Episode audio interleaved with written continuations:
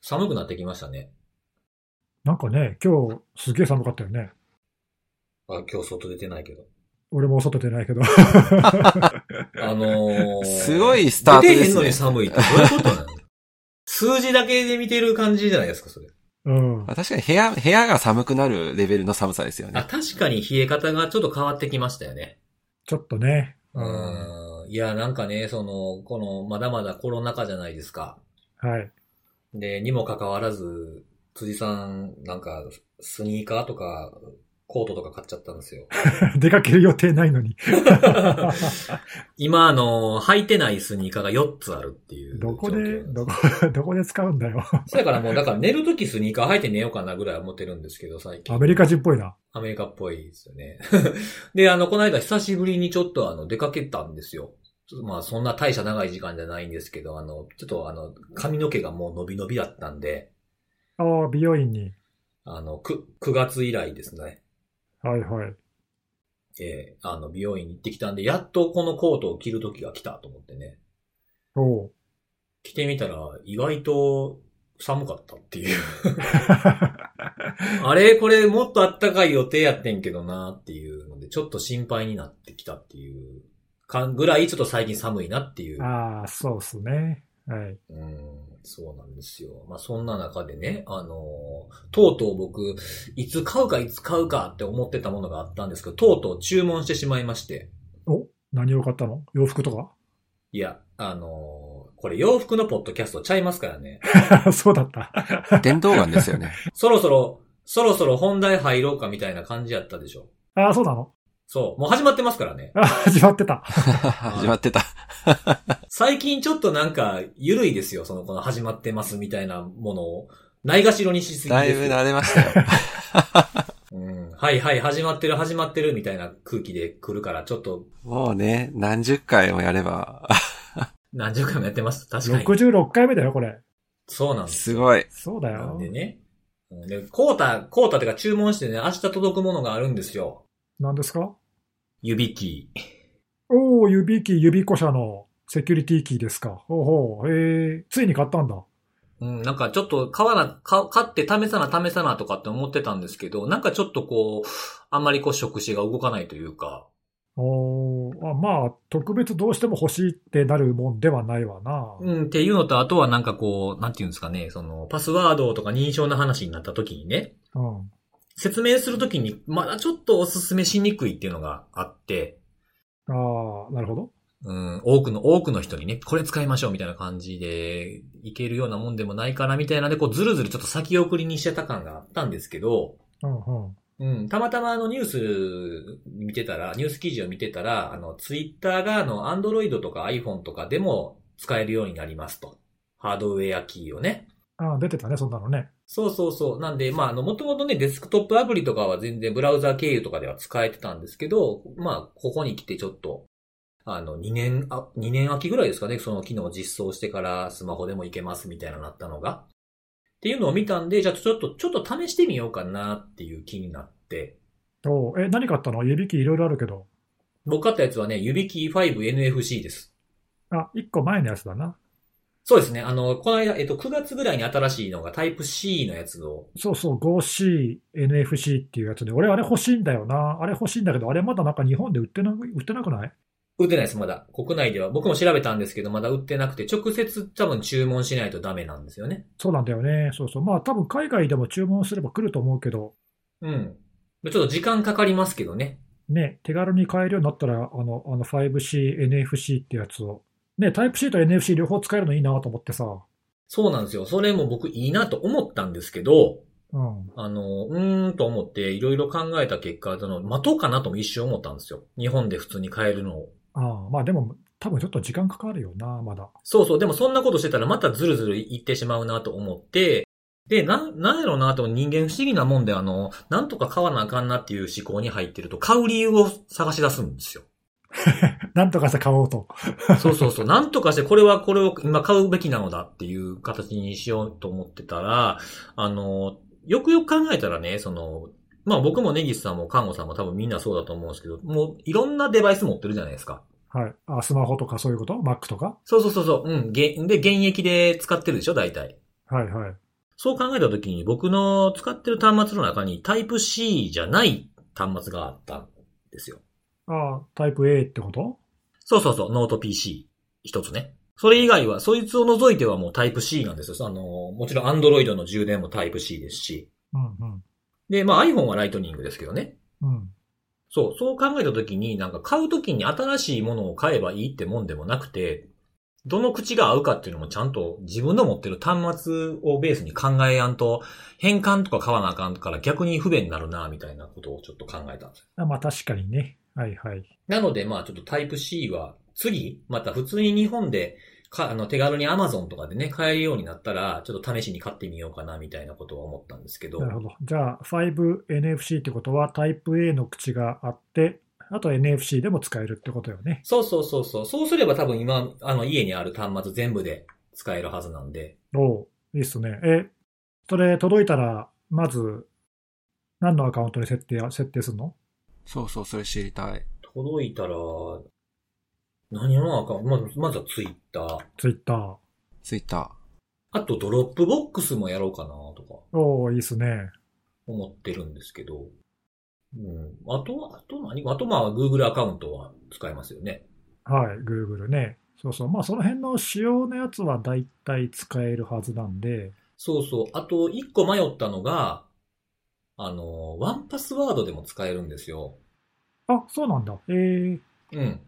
ワンパスワードでも使えるんですけど、それ多分、あの、あれなんです。オンラインのやつ、クラウ、まあ、いわゆるクラウド型って言えばいいんですかね。ああ、なるほクラウど。ドベースでログインするときに使うのか。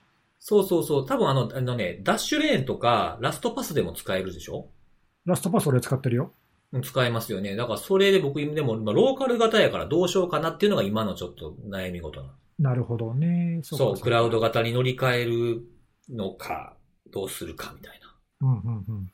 うん、そこちょっとこう来てから考えようかなっていうところ、そこが一番の課題点かなってところですね。なんかでもあれだよね、その、そういうデバイスがさ、デバイスっていうか、セキュリティキーっていうものが来ると、うん。ついそれを使いたくなるっていうか、使う方絶向対にそうそ他うの、絶対ね、そう他のサービスをそれに合わせようとしちゃうよね、多分ね。そう気持ちわかるわわ。うん。なんか、もうより活用したいみたいな。なんか目的と手段逆転してる感ちょっとあるけど。わかるわかる。うん。まあでもね、だいぶ増えてきたけど、まだね、セキュリティキー使えるサービス少ないんだよな。あと今の中出てないだとなんだろうな、Facebook とか GitHub とか、あと Amazon の AWS とかも使えますよね。確か認証にね。そうだね、そうそう。メジャーどこで言うとそのぐらいかな。わかんない。うん。まあ、まだちょっと少ないよな。うん、そうなんですよ。で、で、あの、僕2個買ったんですよ。あ、そうなのうん。なんか不安になって。同じもの2個ってことうん。おーなんかあのー、2つ買うの好きなんですよ。 1個は何取ってくわけ保管用みたいな。いや、なんか、予備で持ってた方が良くないですかあーあのね、まあ、予備っていう、予備はね、どうかと思うけど、 両方とも使ってあげて。あの、な、なくした時用のためのバックアップみたいなとか。 2個とも登録しとけばいいのよ。あそうそうそう。それの、その、それにしようかなと思ってるんですようね。ん俺、あの、前言ったかもしれないけど、Google のアカウントでさ、うん。セキュリティキー使ってるんだけど、うんうんあの、Google って、Google のアカウントでスマートロックを使った、そのスマートフォンをね、か鍵の代わりに使うっていう仕組みがあるから、ええええ。それも使って、それプラス、あの、ハードウェアのキーも使ってっていう感じにして、まあ、両方とも使ってるんだけど、そうするとね、どっちかダメでもどっちかでできるっていう安心感があるよね。そうそうそうそう。そうそうまあ、うんなくすと死んでしまうじゃないですか。うん。だからね、両方ね、あの、たと、例えばほら、指キーじゃないけどさ、Google の Titan っていうキーがあるじゃないうんうんうんう。うんん。あれはね、2個セットで売ってるんだよね。もともとそういう売り方をされてるんですね。そうなの。うん、2個セットで、えっ、と、USB 接続のやつと、えー、Bluetooth 型だったかなちょっと忘れたけど。あ、ポチってボタンを押すやつ丸い。そうそう。1個は有線で1個は無線って分かれてて、それ両方とも登録して使ってねっていう感じにうんなってるんで、あ、そうなんや。まあ、あの、うん、2個持っとくってのは悪いことじゃないよ。えー、これなんか結構調べてみたら、あの、対、対衝撃とかが結構強いっていう説明が。あ、そうなんだ。えー、はい。物理的にもじゃあ、安全なんだね。そうそう、なんか曲げ、曲げる力とかがどれぐらい耐えれるとか、ほうほうほうあとあの IP68 認定されてるとか、あの防水防塵のやつですね。うんうんうん。あと長時間水没しても影響ないとかっていうのを書いてあるんですけど、なんかでもやっぱり言うてもなんか何かの表紙に壊れたらとかって思うじゃないですか。そうだね。あの、基本的にほら、例えばキーホルダーとかにくっつけとくとか、わかんないけど、あの常に持ち歩くことを想定してるものだから、うんうんうんうん。まかり間違って壊したりとか、まあ、なくしたりとかね、だから両方登録しとけば1個死んでもまあ大丈夫っていうことはできるんですよね。うん、両方登録して、1個はあの安全に一応保管しておくのがいいと思うよ。 うん。だからその一つはまあ普段持ち歩いて必要な時に使って、もう一個はまあ家に置いとくっていう、まあ指キー、指キーと予備キーみたいな感じですか。それ言いたかったでしょ。 やられた、くそ ー言わせてしまった、そんなことを。あーもうね、腰淡々ですよ、もう。今のはまでの話はこれが言いたいだけのところですからね。何が予備キーだよ。うまいこと言ったな。でそんな、そんな使ってる僕は辻キーみたいなところで。油断も隙もないわ、本当に。もうなんかこれ今日終わってもええような感じの満足度が出てしまって、あれなんですけども。なんかいい感じの、うるさいな。はい。そんな感じでちょっと使ってみようかなということで、あれですね、買ってみたという。はい。まあ、あの、使ってみたら、じゃあ、使い勝手なんかをいろいろ。そうですね。ちょっといろいろ調べてやっていこうかなと思います。新しいことは楽しいんで。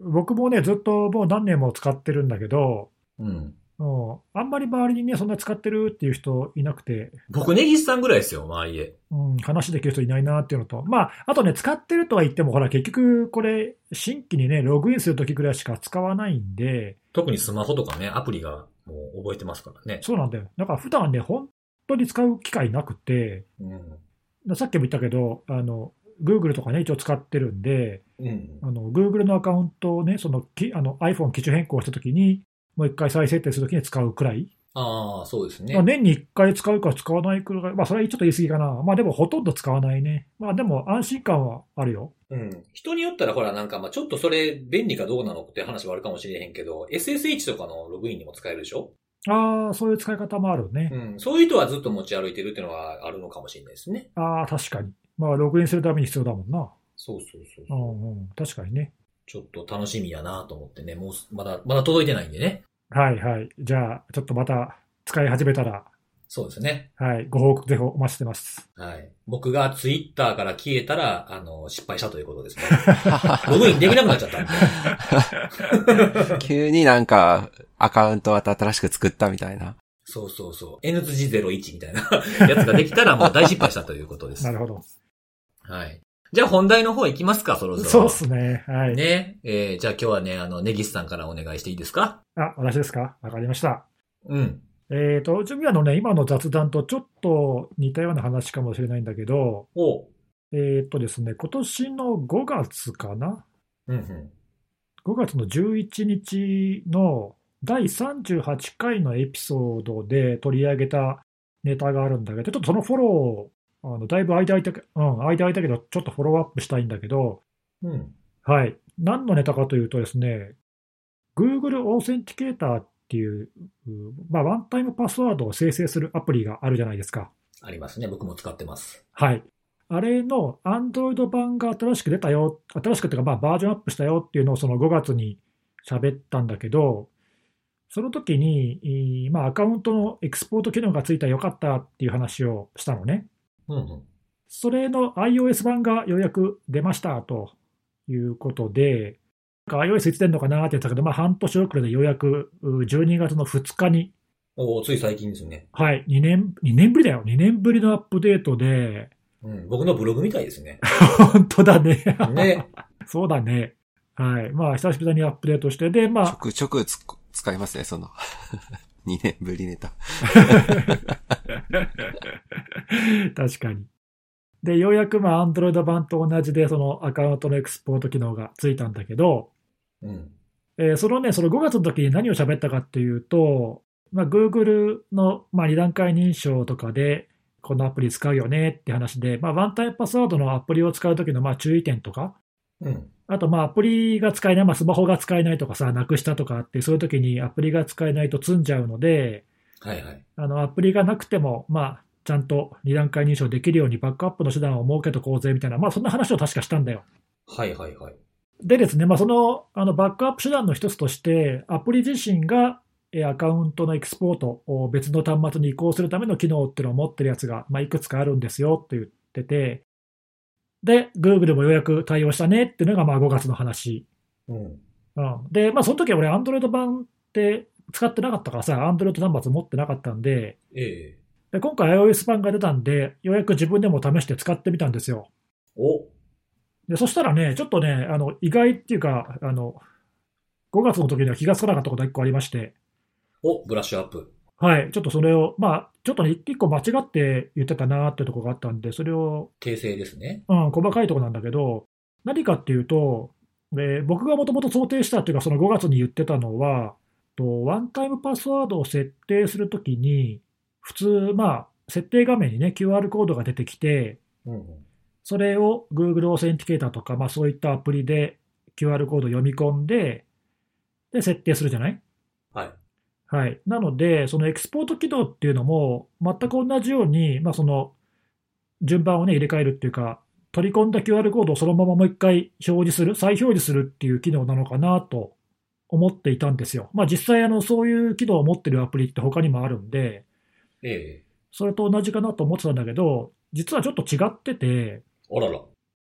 えっとね、この Google オーセンティケートのエクスポート機能って、まあ、あの5月にね、Android 版使ってた人は、今更何言ってんのっていうことかもしれないんだけど、と一個一個のアカウントももちろんできるんだけど、10個までのアカウントをまとめてエクスポートする機能っていうのが、お、便利。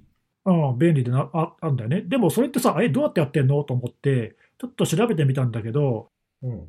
えそしたらね、分かったことは、さっき言った、ワンタイムパスワード最初に設定するときの QR コードっていうのは、実際には何がエンコードされてるかというと、OTP オースっていう、まあ、URI スキームの文字列なんだよね。なので、OTP オースコロンスラスラほにゃららほにゃららっていう感じで、うん。えーまあ、後ろにアカウント名とかさ、あと、うんうん。おパスワードの元になるシークレットが、えー埋め込まれていて、それを QR コードに読み込んでるんだけど、うん。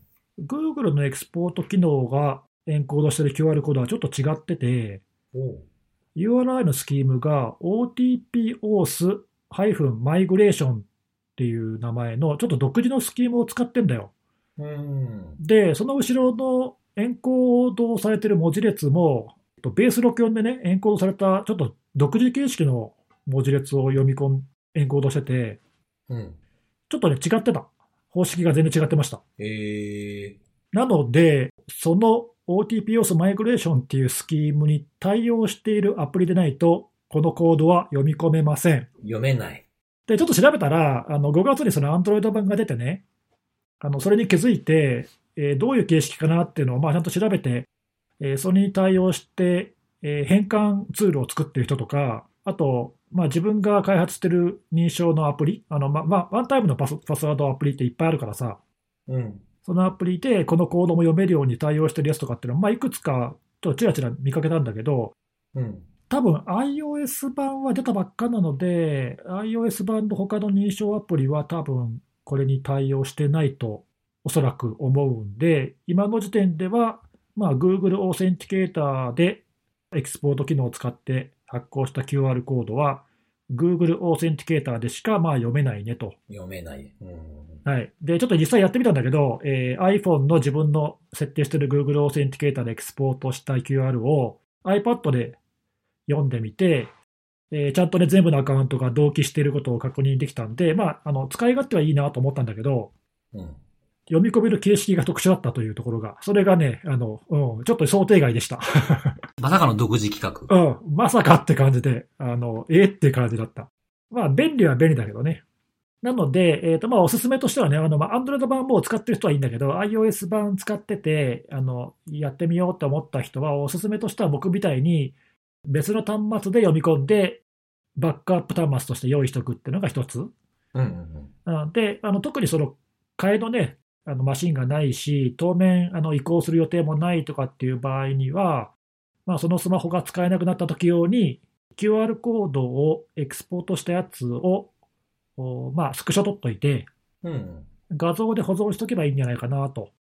うん、で、まあ、その画像はね、ちょっとシークレット入ってるから、あの安全にね、保管して、厳重にね。そうそうそう、あの例えば、僕はそうしてるけど、ドロップボックスのボールト機能に放り込んどくとかさ、うんうんうんうん。安全に保管できる場所に保管しておくのが、まあ、そうすれば仮にそのスマホが使えなくなった時でも、その画像からもう一回再設定って一度できるの戻せまで、すもんねそうそうそう、うん、使えなくなるっていうことはないので、積んじゃったりしないんで、うん。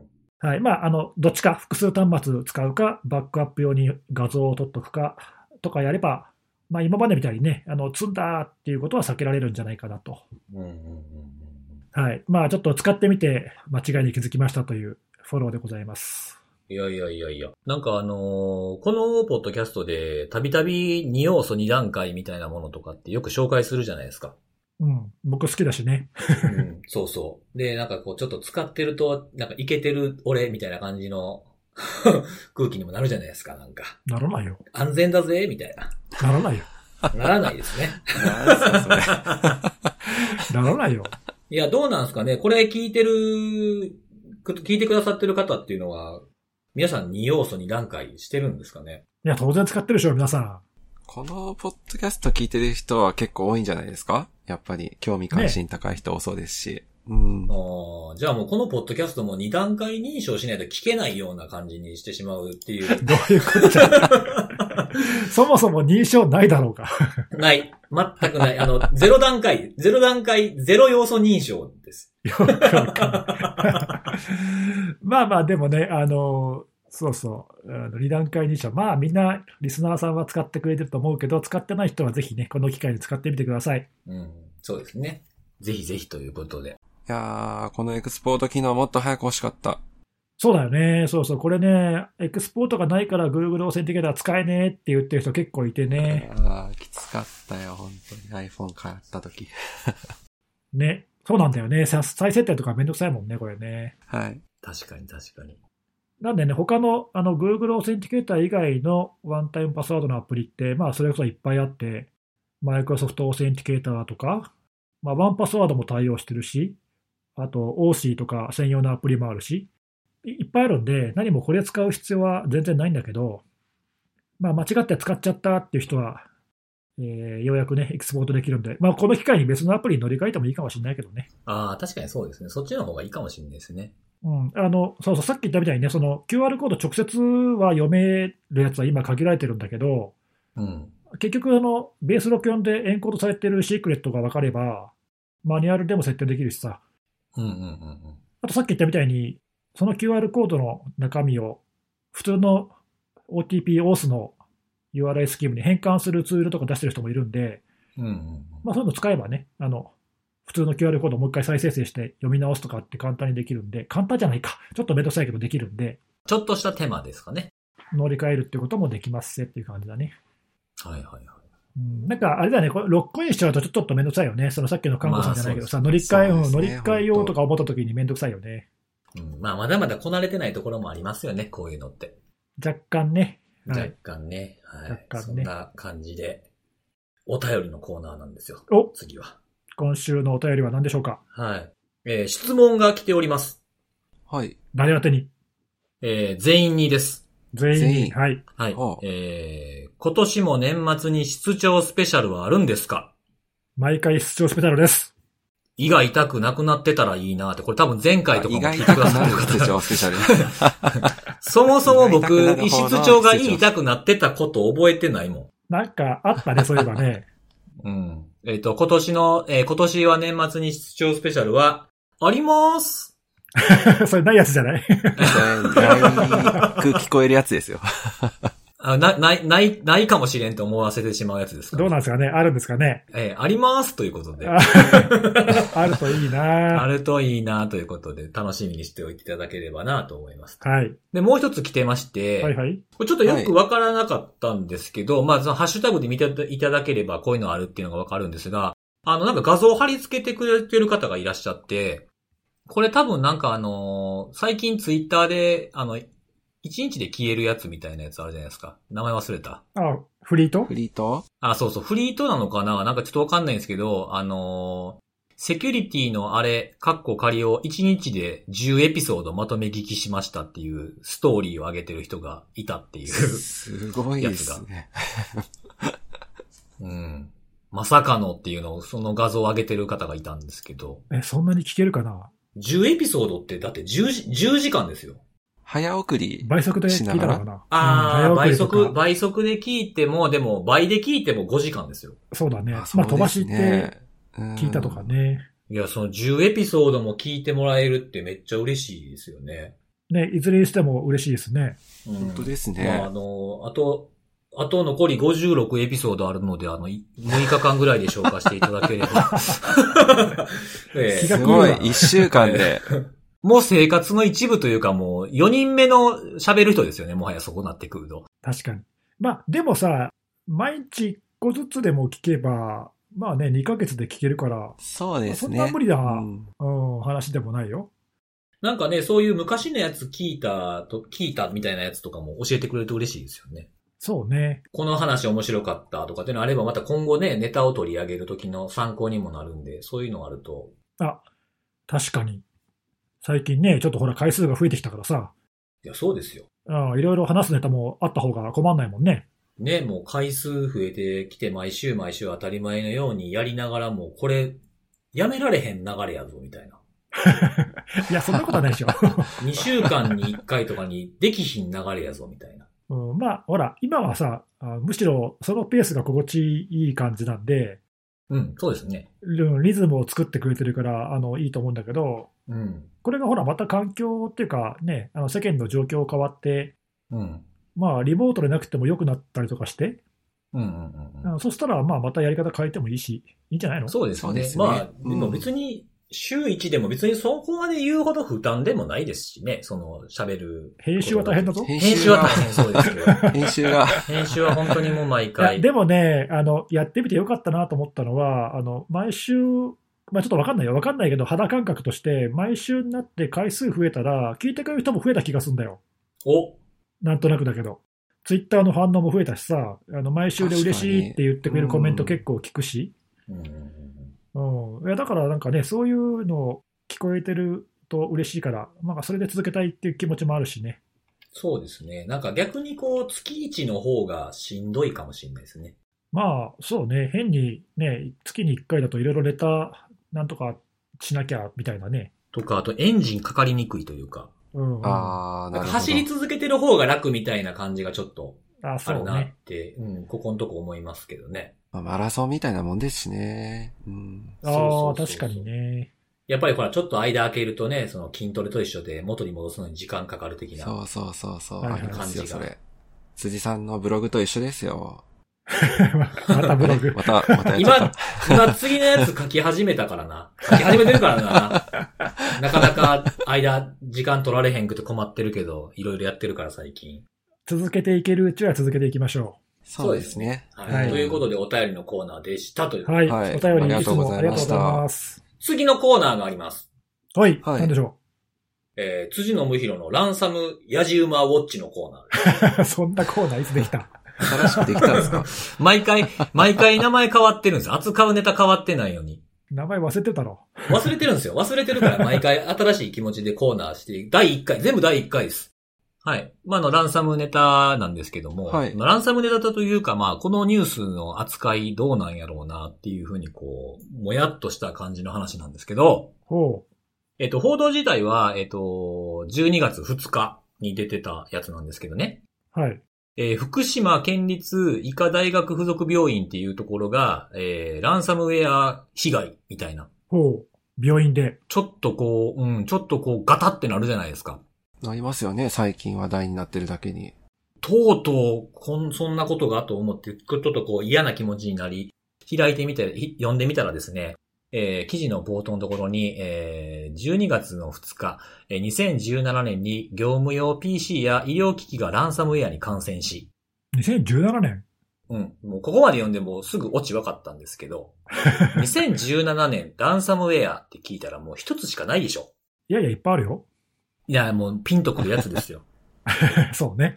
うん あのー、わなくらいっていう、この言葉に、口にするのも久しぶりの単語。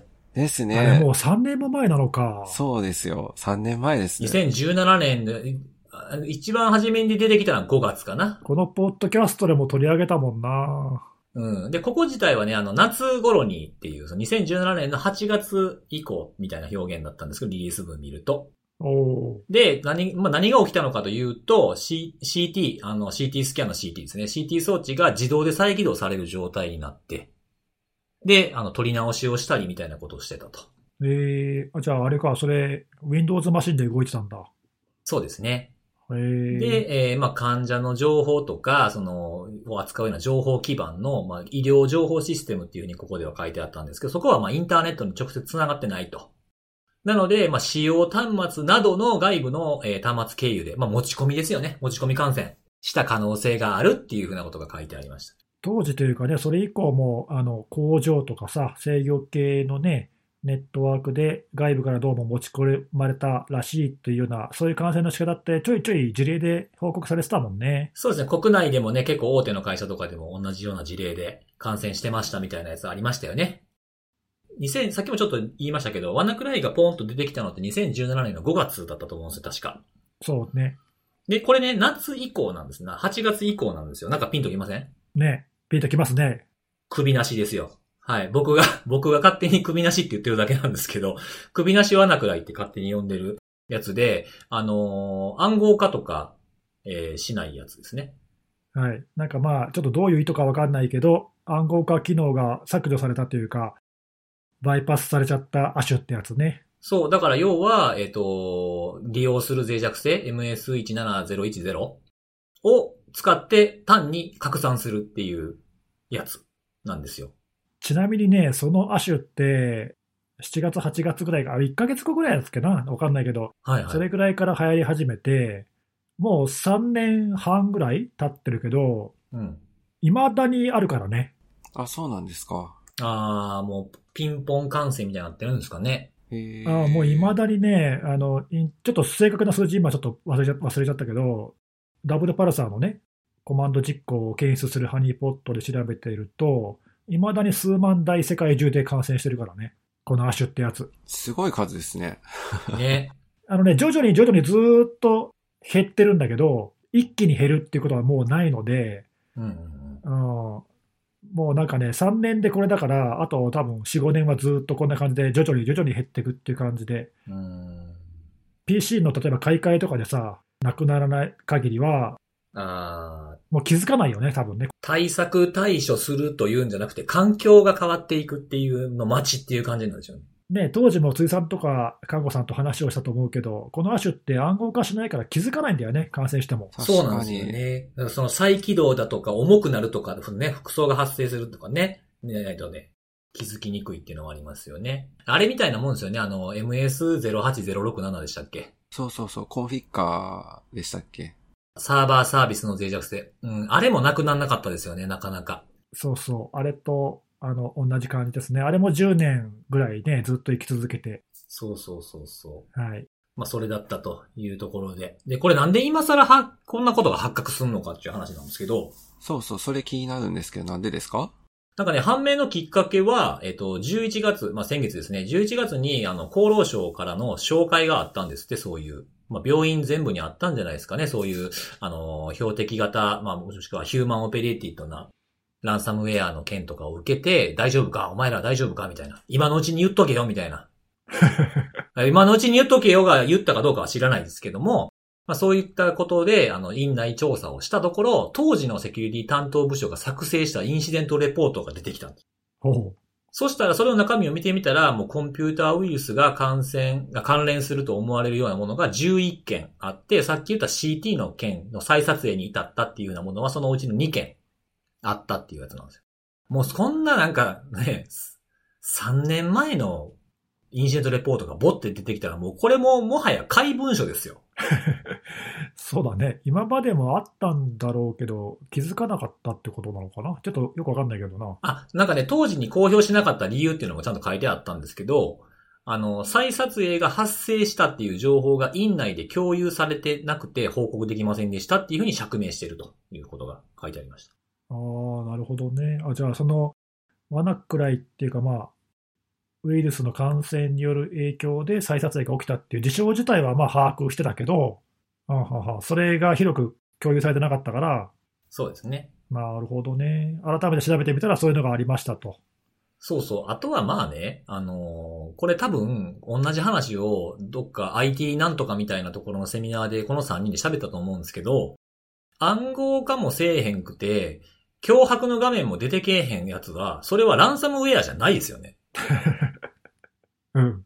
それはた、それはただのウェアでしょ。そうそう、ウェアやっていうのは、ただちょの、っとただのウェアじゃない か。マルウェアか。うん。ランサムしてないやんみたいなことがあるんで、ランサムって言えんのかな、これっていう。そうだね。まあまあ、まあ報告しなかったのはあんまりよろしくないことだとは思うんですけど、これをランサムとして報告するっていうのは、まあちょっとそれが亜種だっていうこととかもわからないと報告もできないようなところやが、ちょっと難しかったのかなっていうところはあるにはあるかな。まあでも、ランサムとしてじゃなくても、そのね、マルウェアというか、コンピューターウイルスが感染してっていうのは、まあ共有されててもよかったかもしれないよね。あ、そうですね。不具合発生は共有されとくべきだったかもしれないですね。うん。でもなんかこう、今、まあ、なんていう、今更みたいな言い方するのはちょっとあれかもしれないですけど、ちょっとなんか、ウウイルス関連で、あの、コンピューターウイルス関連でランサムウェア病院みたいなタイトル並ぶと、ちょっとこのタイミングドキッとしすぎるなっていう。まあ、タイミングがね、タイミングだけに今盛り上がってますからね。もうちょっとなんかタイタイトル考えてほしいなっていうのが思ったんですよね。まあ紛らわしいわね。あと俺はもう一つ思ったのはさ、この病院でこういう事例が出てくるってことは、まあ当時他にもあったんだろうな。でしょうね。まあ、ゼロではなさそうな気はしますよね、こんな。多分その公表にまで至らなかったっていうか、あるいは把握されてなかったけど、罠くらいの感染による影響っていうのが、まあもうちょっと多分あったんだろうね。うん。まあ、その、同じようなものかどうかわかんないですけどね。また別のものとかもあったかもしれないですし。うん、まあ影響は違うかもしれないけどね。で、まあ、これに関連する、あの、ニュースをいろんなメディアで見てみたんですよ、僕。うん。そしたらね、その、まあ、僕、この2017年の夏っていう時点で、まあ、首なし、さっき書いてる首なしやから、まあ、ランサムとは言いづらい、脅迫されてないやつやろうと思いながらいろいろ見てたら、一つのメディアだけが違うこと書いてて、おう。まあ、あの、関係者筋系のインタビューっていうのがあるんで、誰に聞いたか分かれへん系のやつですね。そこが複数の、複数の関係者によると、福島医大病院の放射線科で17年8月、複数のパソコンの画面に突然、データを回復させたければ、ビットコインを支払えという趣旨の英文が現れて固まったって書いてるんですよ。フリーズしたって。どっちやねんみたいなね。それは暗号化してるね。してますね。これが出たのなら。うん、ただ不思議なことに、これ、あの、ワナクライって、感染した環境の言語見て言語選んでませんでしたっけ確か。だから英語でなんで出んねやろうなって。そのシステムが英語になったのかなうん、だって、その一般のあのオフィス環境とかとか違う医療システムの環境だからさ、ああ、確かに。もしかすると、そういう輸輸入したようなやつかもしれないってことですよね。うん、設定違ってても別に不思議ではないけどね、うん、そうそう、それが出てきたっていうのがあるけど、リリース分には、あの、そういったことはしないものだと書いてあるんですよね。そういう何関係者からの証言がななかったら出てこない話だから、まあ、あったと考える方が自然じゃないのかな。まあもしかしたら、両方、両方だった可能性もちょっとあるなと。この内容が事実であれば。そうだね、どっちかわかんないね。だから別の事象のことを言ってるかもしれないですよね。なるほど。うん。ちょっと、ちょそこまではわかんない。まあ、リリース出てるのは暗号化や脅迫文を表示する機能を有さないっていうことが書いてあったんで、まあ、こっちはこっちでそうと。で関係者筋では、まあ、画面が出てきたってことは暗号化されてるねっていうところが、ちょっと錯綜気味やなっていう感じはしたっていうだけの話なんですけど。なるほど。なんで、まあちょっと、なんかこう、やっぱニュース、改めてニュースをね、その読むときは記事だけでわっとなったらあかんなっていうのを感じました。 はい。まあ、あのね、そういう記事が悪いわけじゃないんだけど、やっぱ短く切切り取ってね、報道せざるを得ない部分があるから、そうですね。多少細部が丸まっちゃってね、あれどどうなのっていう風に感じることはあるよね。まああの、受け取る側の心構えとして、まあやっぱちゃんと見読もうぜっていうことですね。なるほど。うん。っていうふうなことを考えた辻さんでした。はい。今週の何のコーナーかはもう忘れました何がで、したっけは 野い。えっ、獣馬と、を、辻野信弘獣馬の野獣馬だけ。ヤジェバウォッチ野獣馬落ち。ランランサムゆ指キーのコーナーです。 混ざってる。混ざってますよ。分かれへんわって思った。 はい。そんなコーナーでした。はい。はい。ということで、えー最後は、えー看護さんでお願いします。はい。えー、私は、あの、ちょっと前のネタというか、話題になった話で、おうパスワード付き ZIP ファイルを、出ましたあね。の、廃止しましょうみたいな動きが最近盛り上がってると思ってまして、あの、実際、これ内閣官房でしたっけパスワード付き ZIP ファイルの運用を停止しますみたいな発表を実際されて、もうしてるんでしたっけ確か11月末から。してます、してます。はい。ええ、してますよね。なんか、あの、この辺の動きがすごい盛り上がってるなぁと思っていて、あの、ちょっとこの辺の動きを興味深く見てはいたんですけど、そもそもこの話なんで降ってはいたかっていうと、総理大臣が変わって、菅首相に変わった後、あの、デジタル化っていうんですかね、あの、そのデジタル改革か。なんかその流れが一気に強まって、なんか政府の意見募集を始めたという経緯があって、なんか正式名で言うとなデジタル改革アイディアボックスっていうサイトが立ち上がってるんですけど、ご覧になったことありますあの、ないです。めちゃめちゃ投稿されてて、ええはい、な、何件だったかなアイディアが、四今、今日、今日の時点で、12月5日ですけど、今日の時点で4700ぐらいすごい。投稿されてて、結構玉石混合というか、あの、なんか個人的な、本当になんか主張みたいなものもあれば、あの、さっき言ったその暗号、あパスワード付き ZIP ファイルの廃止であるとか、あとなんだろうな、えっ、と、愛をやめるべきとかなんか、結構なんかそういう話とかも、おー割とあったりとか、まああとは、すみません、ちょっと脱線しちゃってるんですけど、あの、なんか、警察関係の方なのか、その捜査でシグナルを使いたいとか、 なんか結構なんかマニアックな、な。 それ、結そ構マニれ、アックな、うちのポッドキャススト聞いてるんじゃないですか使えばいいじゃん。それ。使えばいいい。や、なんか、なかなか使い、使、操作と、操作としてなんか正式に使うにはいろいろ、あの、敷居がた、敷居というか、なんか手続き上のなんか、問題があるみたいな話らしくて、なんかそういう、なんか いろんな、面白そうですね。見てみよいろんなトピックが本当にたくさん、はい、飛び交っていて、まあ、あの、時間があればぜひ見ていただければいいのかなと思うんですけども、まあ、あの、その中で非常に注目を浴びてたものが例のパスワード付き ZIP ファイルの、えーアイディアでして、う。うん。まあ私もこれは正直、まあ、実効性というか有効性というか、そういう意味で言うと、まあ、あの、何でしたっけ、パスワードをかけた ZIP ファイルをまず最初、まあ、あるいは、えーまあ、ちょっと順番は前後するかもしれないですけど、まあ、最初に送って、で、その後に先ほど送った、えーパスワード付き ZIP ファイルのパスワードは何々ですよ、みたいな。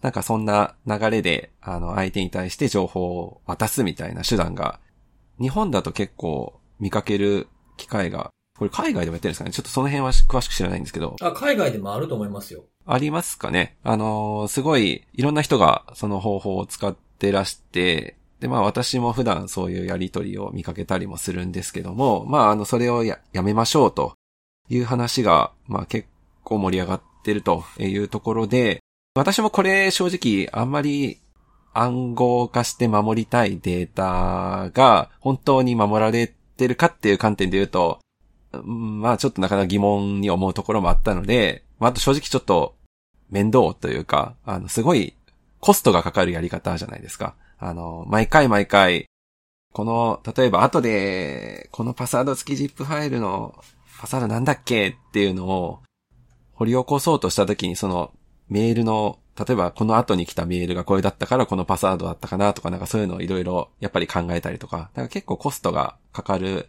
ファイルは見つかってもパスワードが見つからんみたいなね。まあ、あの、それが見直されるのはいいのかなと思っていたんですけど、ただ、やっぱりこれ、代わりの方法っていうのをうん。考えるっていうのが、やっぱりちょっと難しいところもあるかなと思ってて、おうそのパスワード付き ZIP ファイルで皆さんがやり取りしてたものを、じゃあ何に変えると一番スムーズなのかなっていうところが結構難しいのかなと思ってて、まあ、あの、一番、なんだろうな、えー、やりやすいやり方だと、本当にクラウドストレージとかに、あの、ファイルを置いて、まあ、そこで、まあ、しっかりアクセスコントロールをして、やり取りをすると。パスワード付けようと思えば付けられますし、まあ、特定の個人の方だけに渡したいっていうやり方も、まあサービスによっては対応してるものもあるので、まあその辺はすごいやりやすいのかなと思うんですけど、結構、なんかその辺を使いこなすのも、まあ難しいのと、あの、一番気になったのっていうのが、当然そのコストがかかるとか、あの、そもそもこれちゃんと守られてないんじゃないかっていう観点もあったんですけど、あの、この方法を使って、そのセキュリティ対策製品を、あの、まあ、回避するっていうか、あの、スキャンを逃れる手段に使われてるケースがやっぱあって、マルウェアが使ってくるね。最近なんかもあの、よくエモテットとか、アイス ID とかが、まあそういった方を使って、まあ実際、あの結構の数がそのフィルターを、まあ逃れてしまうっていう事例、目にしていたので、そういった脅威が実際起きているので、まあ、やめま、やめて、ちょっと考え方を改めましょうみたいなのはわかるんですけど、うん。これ、バツッとやめたところで、ちょっと、その、その部分の対策としては正直有効なのかなっていうのがちょっと疑問というか、いたちごっこ的にならないかなっていうのはあって、なんかちょっとその辺がすごいスッキリ、なんかパスワード付き ZIP ファイルだけがなんか悪者っていうので終わらしちゃっていいのかなっていうのはなんか少しスッキリしてないところがあって、うん。まあでも、その、パスワード付き ZIP をなくしたところで、それで、よし、完璧、大丈夫になるってもんじゃないですからね。そうなんですよね。うん。その、クラウドストレージでっていう風になったら、もちろん、ね、エモテットとか、まあエモテットが今後、今後帰ってくるのかどうかわからないですけど、まあ似たような、えーばらまき、いわゆるばらまき型っていう風な、デリバリーする手法として、クラウドストレージが使われるんでしょう。いや、本当その可能性ありますもんね。うん。うん。だと思うんで、まあ、その、なんか、まあ、万能感みたいなものは、あの、感じない方がいいと思いますけどね。そうそうそうそう。なんかちょっとその辺にすごい違和感を。うん安全にさ、添付ファイルを暗号化して送りたかったらさ、みんな PGP 使えばいいんだよ。出た出 た。油断も隙もないな。なんでみんな PGP 使わないの PGP 使えばす、まあ、解決ですもんね。誰も使ってないよね、PGP なんて。誰も使本っ当にてないですね。使ってないですね。わかった、じゃあさ、あれだ、はいはいオニオンシェア使おう。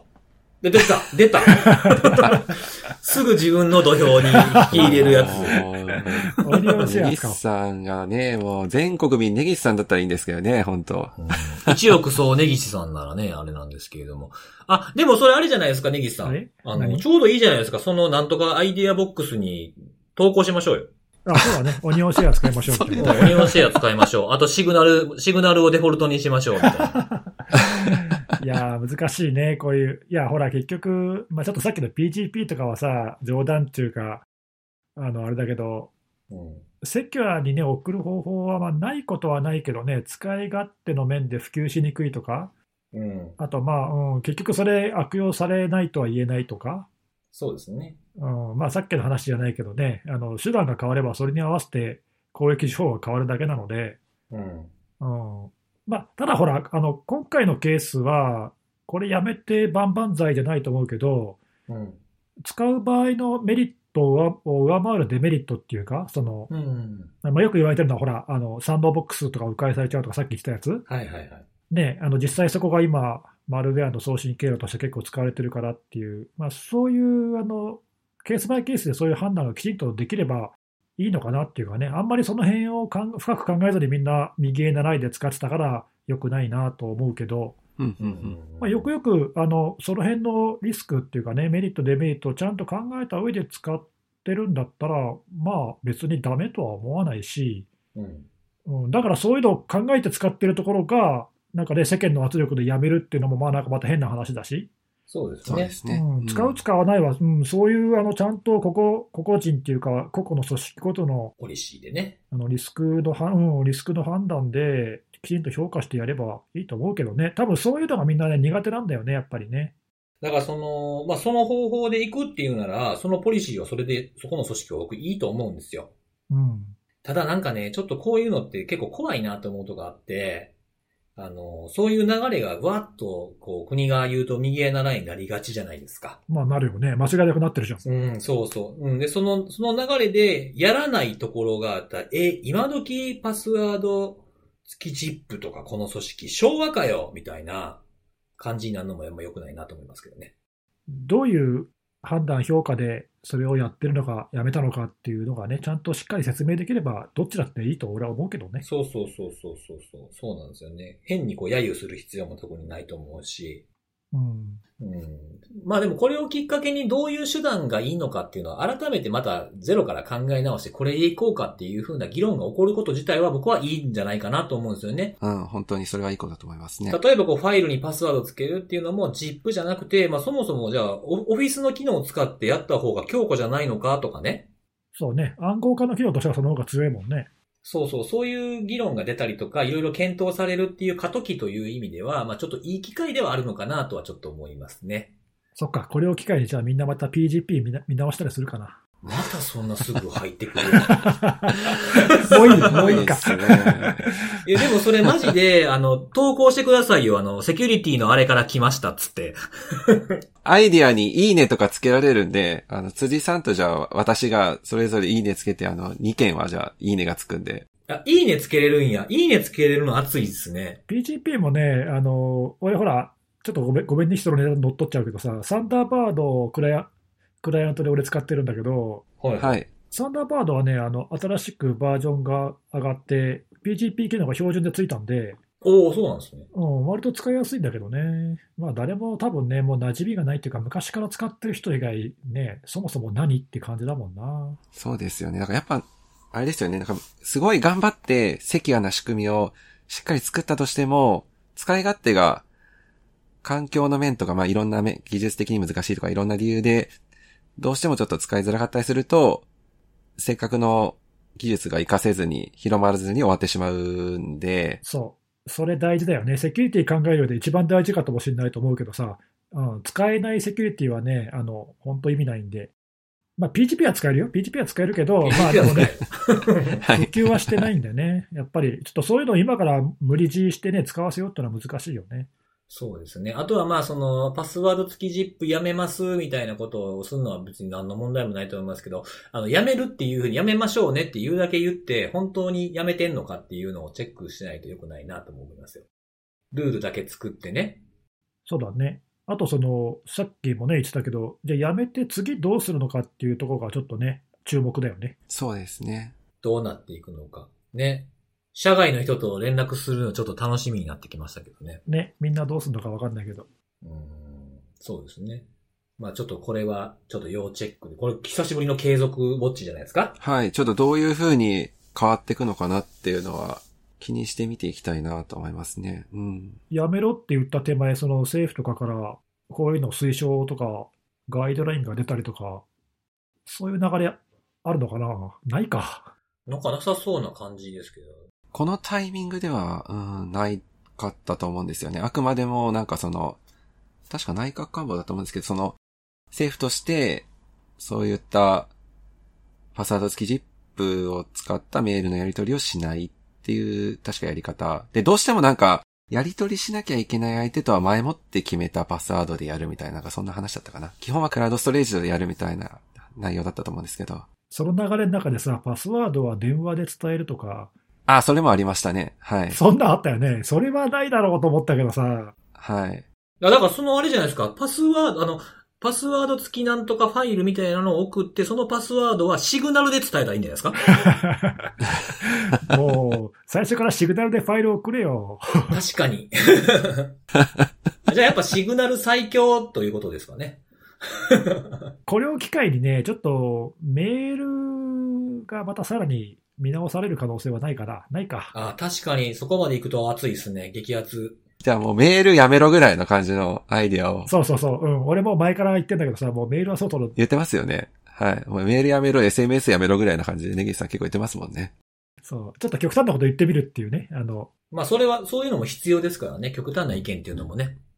そうそう、思考実験じゃないけど、やめたらどうなるっていうかね。まあ、実際ほら、あの、最近のね、はや、最近って言っちょっとあれか、もうだいぶ前からだけど、チャット系のサービスにもう全面移行してる会社とかあるわけだから、あるあるあある。るある。ううん。ん。まあ、そっちの方がね、アクセスコントロールやっぱり柔軟にできるしさ、確かに。うんまねあ、それはありっちゃありかなって気もするけどね。ね、ここの3ね、今話してる3人もね、あの、普段のやりとりを Facebook メッセンジャーから違うものに変えましたもんね。ああ、そうね、だいぶ前から、ね。全面移行してね、やってますからねあ。の Facebook も本当使わなくなったな。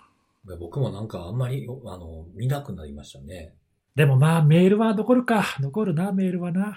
メールはまだ難しいでしょうね。うん、まあ、ちょっとね、そういう意味で、難しいね。ファイルの安全な送信ってやっぱり難しいんだよな。あの、ちょっと自分の土俵で毎回申し訳ないけどさ、そのオニオンシェアもね、さっき冗談で言ったけど、やっぱあの辺のその安全に外部の人とファイルをやり取りするって、結局最適解っていうかね、これっていうのがないんだよね。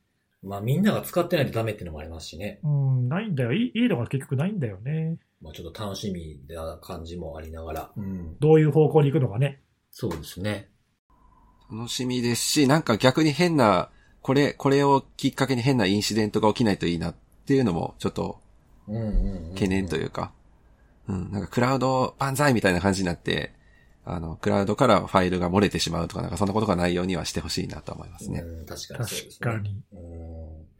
また、そのどんな事件が、まあ起きない方がいいですけど、そういうのをまた見ていきましょはい。う。はい、ということで、えー、次は最後ですね。えー、おすすめのあれのコーナーなんですけどお、今日はね、今週も来ましたね。ね。選べます。は、はいい。選べる選べ る二、人が選んでくださ い。方、選択肢えーは、とはい、選択肢は、えー、音楽か、えー、食品。食品。職員ち。ょっとね、その、あの、音楽も気になるけど、音楽は前にもやってるんで、私は食品が聞きたいでうす。ん、食品じゃあで。食品いきますか。ははいい。。あの別になんかステマとか全然そんなんじゃなくて、本当に単にこれおすすめっていうやつなんですけども。大丈夫案件とかじゃない。はい案件じゃないですねそんな案件、そんな案件けえへんから。YouTuber じゃあるま いし。いやいや、 ちょっと、ちょっと、ちょっと、ちょっと、んわかりませんよ。このポッドキャストももしかしたらいつかそういうのが来るかもしれませんよ。マジでスポンサーついてほしいわ。これを、こ れをお聞きの、あの、スポンサーの皆さんはぜひお待ちしています。ぜひぜひもう言いたいんですよ。あの、this program was blocks to you by って言いたいんですよ。あったね。それラジ、ラジオであったよね。なんだっけそうそうそそう。それ言いたいなっていうのが昔からあり ます。二十歳ぐらいから思ってます。 ええで、今日紹介するのは、じゃあ、食品を選択されたということで、食べ物というよりは飲み物なんですけども、れほえー僕がすごく好きな飲み物があって、あんまりこう、なんかコンビニとかには売ってなくて、あの、久しぶりにあの、母親が、あの、なんかお菓子とかたまに送ってくれるんですよ。僕の好きやったお菓子。う。えー、おかんやね。うん。で、その中に、あの、一本ジュースが入ってまして、ほうほう。そのジュースが僕めちゃくちゃ好きなんで、まあ、東京にも売ってるんですけど、まああんま見かけないっていうやつなんですが、あの、サンガリアっていうメーカーの、えー、ひらがなで、ミックチュジューチュっていう、知ってるそれ。マジでうん。ていうか、サンガリアって、サンガリアって今もあんの そ怒られますよ、そんなこと言ったら。そっか、ごめん。すいません。すいません。 今もうあれですよ、あの、スポンサーの候補からサンガリア消えましたからね。え、つ、つりさん、ミックスミックチュうん。ミックチュチューチュね。ミックチュ ジュ、ミックチュジューチミュッ。クチュミックチュチューチュは知らないけどさ、あ、ちゃんとはいサジェスト出てくる。知らないっていうか飲んだことないんだけど、はい。サンガリアは結構昔から、あの、俺 CM が今パッと思い浮かんだな。 12サンガリアですかそうそうそ ?22 サンガリアってやつですよね。あ、そう、それは聞いたことありますね。ありました、ありました。さ、もう今は流れてないのかなとは思うんですけど、そのサンガリアのそのミックチュジューチュ。う。えー、それ何つゆさん昔から飲んでんのあの、もう出始めた頃から好きで飲んでます。えー、うん。で、これ何がっていうと、その僕、これあの、大阪のミックスジュース味なんですよ。え、ごめん、ちょっと待って。ミックスジュースに地方、地方ってあるのありますよ。えー、初めて知ったよ。違うんですかえーそれはで、あのマジでそう、東京に、あの、仕事でね、あの、2003年とかだったから、ちょっと、はっきり、それぐらいだったと思うんですけど、あの、まあ、引っ越してくるじゃないですか。引っ越してきたじゃないですか。で、営業とね、お客さん先に行って、で、まあ、その、終わったりとかしたら、ちょっと、あの、休憩とかするでしょ喫茶店とかで。うんうん。そこで、あの、入った東京の喫茶店で、ミックスジュースを飲んだんですよ。飲みたくなって。おうそしたら、僕の思ってたミックスジュースとちゃうかったんですよ。